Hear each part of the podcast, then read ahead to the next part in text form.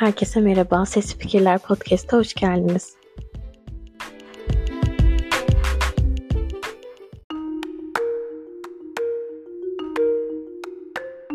Şu an saniyeler hızlı bir şekilde akarken, zaman çarkı tıkır tıkır işlerken beni duyuyorsun.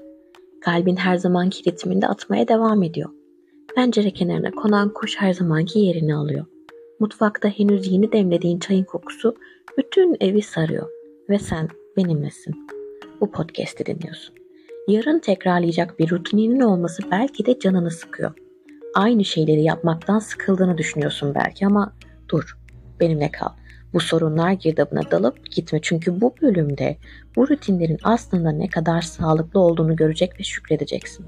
Çünkü yarın dünyanın yerle bir olmayacağının garantisini kim verebilir? Tüm seni sıkan, içini bunaltan düşüncelerini gün gelip de özlemeyeceğini kim söyleyebilir? Zira Jack London Kızıl Veba kitabında tam da bunu anlatan bir kıyamet sonrası edebiyat alanı yaratıyor ve bütün ihtimalleri bizlere tekrar hatırlatıyor. Bu bölümde kıyamet sonrası bir kitap ve bir filmi ele alacağız. Kitabı zaten söyledim. Peki film hangisi dersen hemen onu da söylüyorum. Leave the World Behind, Dünyayı Ardında Bırak. Hazırsan başlayalım.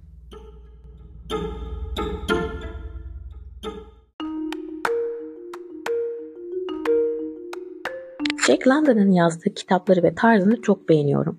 Birçok kişi onu Martin Eden'la hatırlıyor olabilir ya da Beyaz Diş kitabıyla ama her ikisi de değerli kitaplar.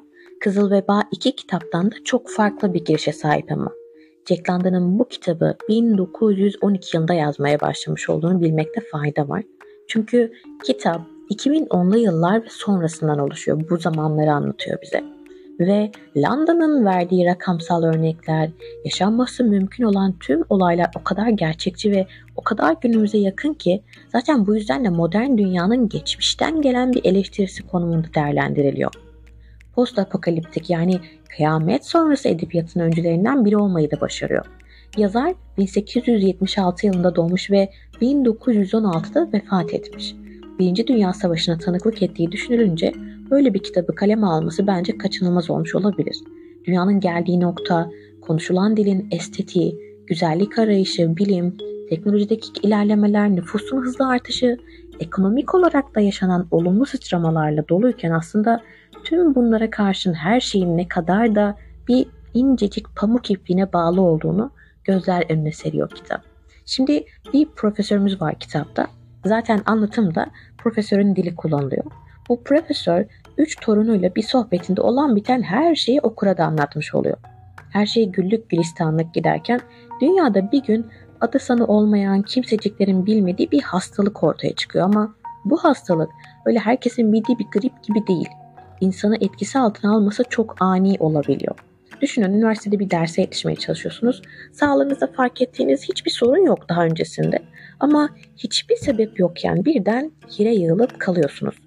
Önce topuklarınız uyuşuyor, ardından ayaklarınız, bacaklarınız, gövdeniz derken uyuşukluk kalbinize geldiğinde 15 dakika içinde tüm canlılığınız elinizden gidiyor. Böyle bir hastalık. Şimdi bulaşıcı. Burada yaşadığımız Covid dönemini hatırlamamak asla elde değil. İnsanların yaşadığı korku ve kaçış hali, şimdi X salgını diye bir hastalığın çıkacağı söyleniyor. İnsanların korkularını tetikleyerek aslında bir tür kontrol mekanizması işletiliyor. Burada da benzer bir olayı görüyoruz. Ve daha sonra Kızıl Veba adını verecekleri bu hastalıkta bir pandemiye dönüşüyor. Yani dünya üzerinde hızla artan nüfus artışına büyük bir darbe indiriyor. Böylece çok az insan hayatta kalarak ilk çağlar dönemine geri dönüşün sayımı çoktan başlamış oluyor. Kitapta en çok ilgimi çeken şeylerden bir tanesini söylemek istiyorum. Profesörün gördüğü son Zeppelin'in gökyüzünde yalpalayarak yere çakılma anı. Bu bölümden bu kadar bu kadar fazla etkilenmemin sebebini aslında sonradan anladım. O da yine kitapla aynı temayı işleyen Dünyayı Ardında Bırak filmi. Şimdi biraz da filme bakalım istiyorum.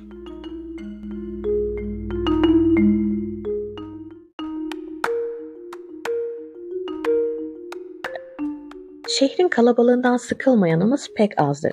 Bu can sıkıntısını yaşayan ve küçük, sürpriz bir tatil planı yapan Amanda, eşi ve iki çocuğu için şehirden uzakta lüks bir ev kiralı. Böylece yola çıkarlar. Vardıklarında evin inanılmaz güzelliğiyle mest olurlar. doğası da ayrıca güzeldir. Ancak ellerinden asla bırakmadıkları bir teknolojik alet bağımlılığı da sahnelerde vurgulanıyor dikkat ettiğim kadarıyla.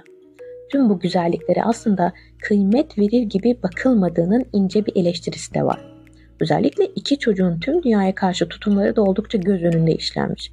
Kuşak farkı arasında kalan kültürel yaklaşımlar, bireyci tutum ve tavırlar da benim dikkatimi çeken detaylar arasında yerini aldı.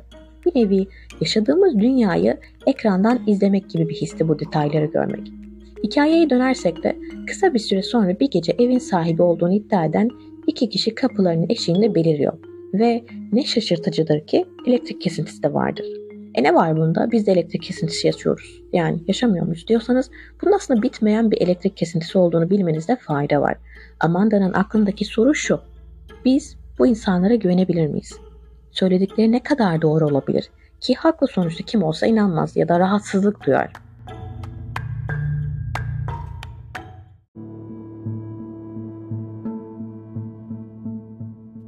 Filmin detay sahnelerine yer vermeden birkaç konuya değinmek istiyorum. Film kıyamet sonrası tema işliyor tıpkı Kızıl Veba kitabı gibi dediğim gibi yani. Büyük bir iletişim kesintisi yaşanıyor. Akıllardaki sorular da şunlar. Bunun ardında kim var? Güvende miyiz? Şehirde neler oluyor? Bu ne kadar sürecek ve dünyanın her yerinde mi yaşanıyor bu bitmeyen kaos yoksa sadece bizde mi, bizim ülkemizde mi? Dünyada bir kaos varsa ve bu kaosun temel senaryosunu kimden öğreneceğiz diyorsanız bence bu filme bir göz atın. Dünyada savunma alanında bir program var. Herhangi bir hükümeti içeriden devirebilecek 3 aşamalı ve fazla komplike olmayan bir taktik. İlk aşama tecrit, izolasyon. İletişimi ve ulaşımı engellersin. Hedef mümkün olduğunca felç olur, sağır ve dilsiz hale gelir. Böylece ikinci aşama için hazır olurlar. Eş zamanlı kaos burada devreye alınıyor gizli saldırılar, dezenformasyon yani yanlış, sahte bilgilerle hedefi tehşete, korkuya düşürüyorlar. Savunmalarını çökertiyorlar. Silah sistemleri radikallere ve kendi savunma sistemlerine, ordularına karşı savunmasız hale geliyor. Böylece ortada gerçek bir düşman olsun ya da olmasın. Herkes birbirine düşmanca davranmaya ve saldırmaya başlıyor. Bu aşama başarılı olursa da üçüncü aşama kendi kendine devreye girmiş oluyor. Peki nedir bu üçüncü aşama? iç savaş, çöküş. Herhangi bir ülkeyi istikrarsız hale getirmek için uygulanabilecek ve maliyeti en düşük olan plan bu programdır. Zira hedef ulusun yapısı yeterince bozulduğunda artık düşmanların bir şey yapmasına zaten gerek kalmadığını görürüz. Ta ki hedef bunu fark edip gerekli adımları atana kadar.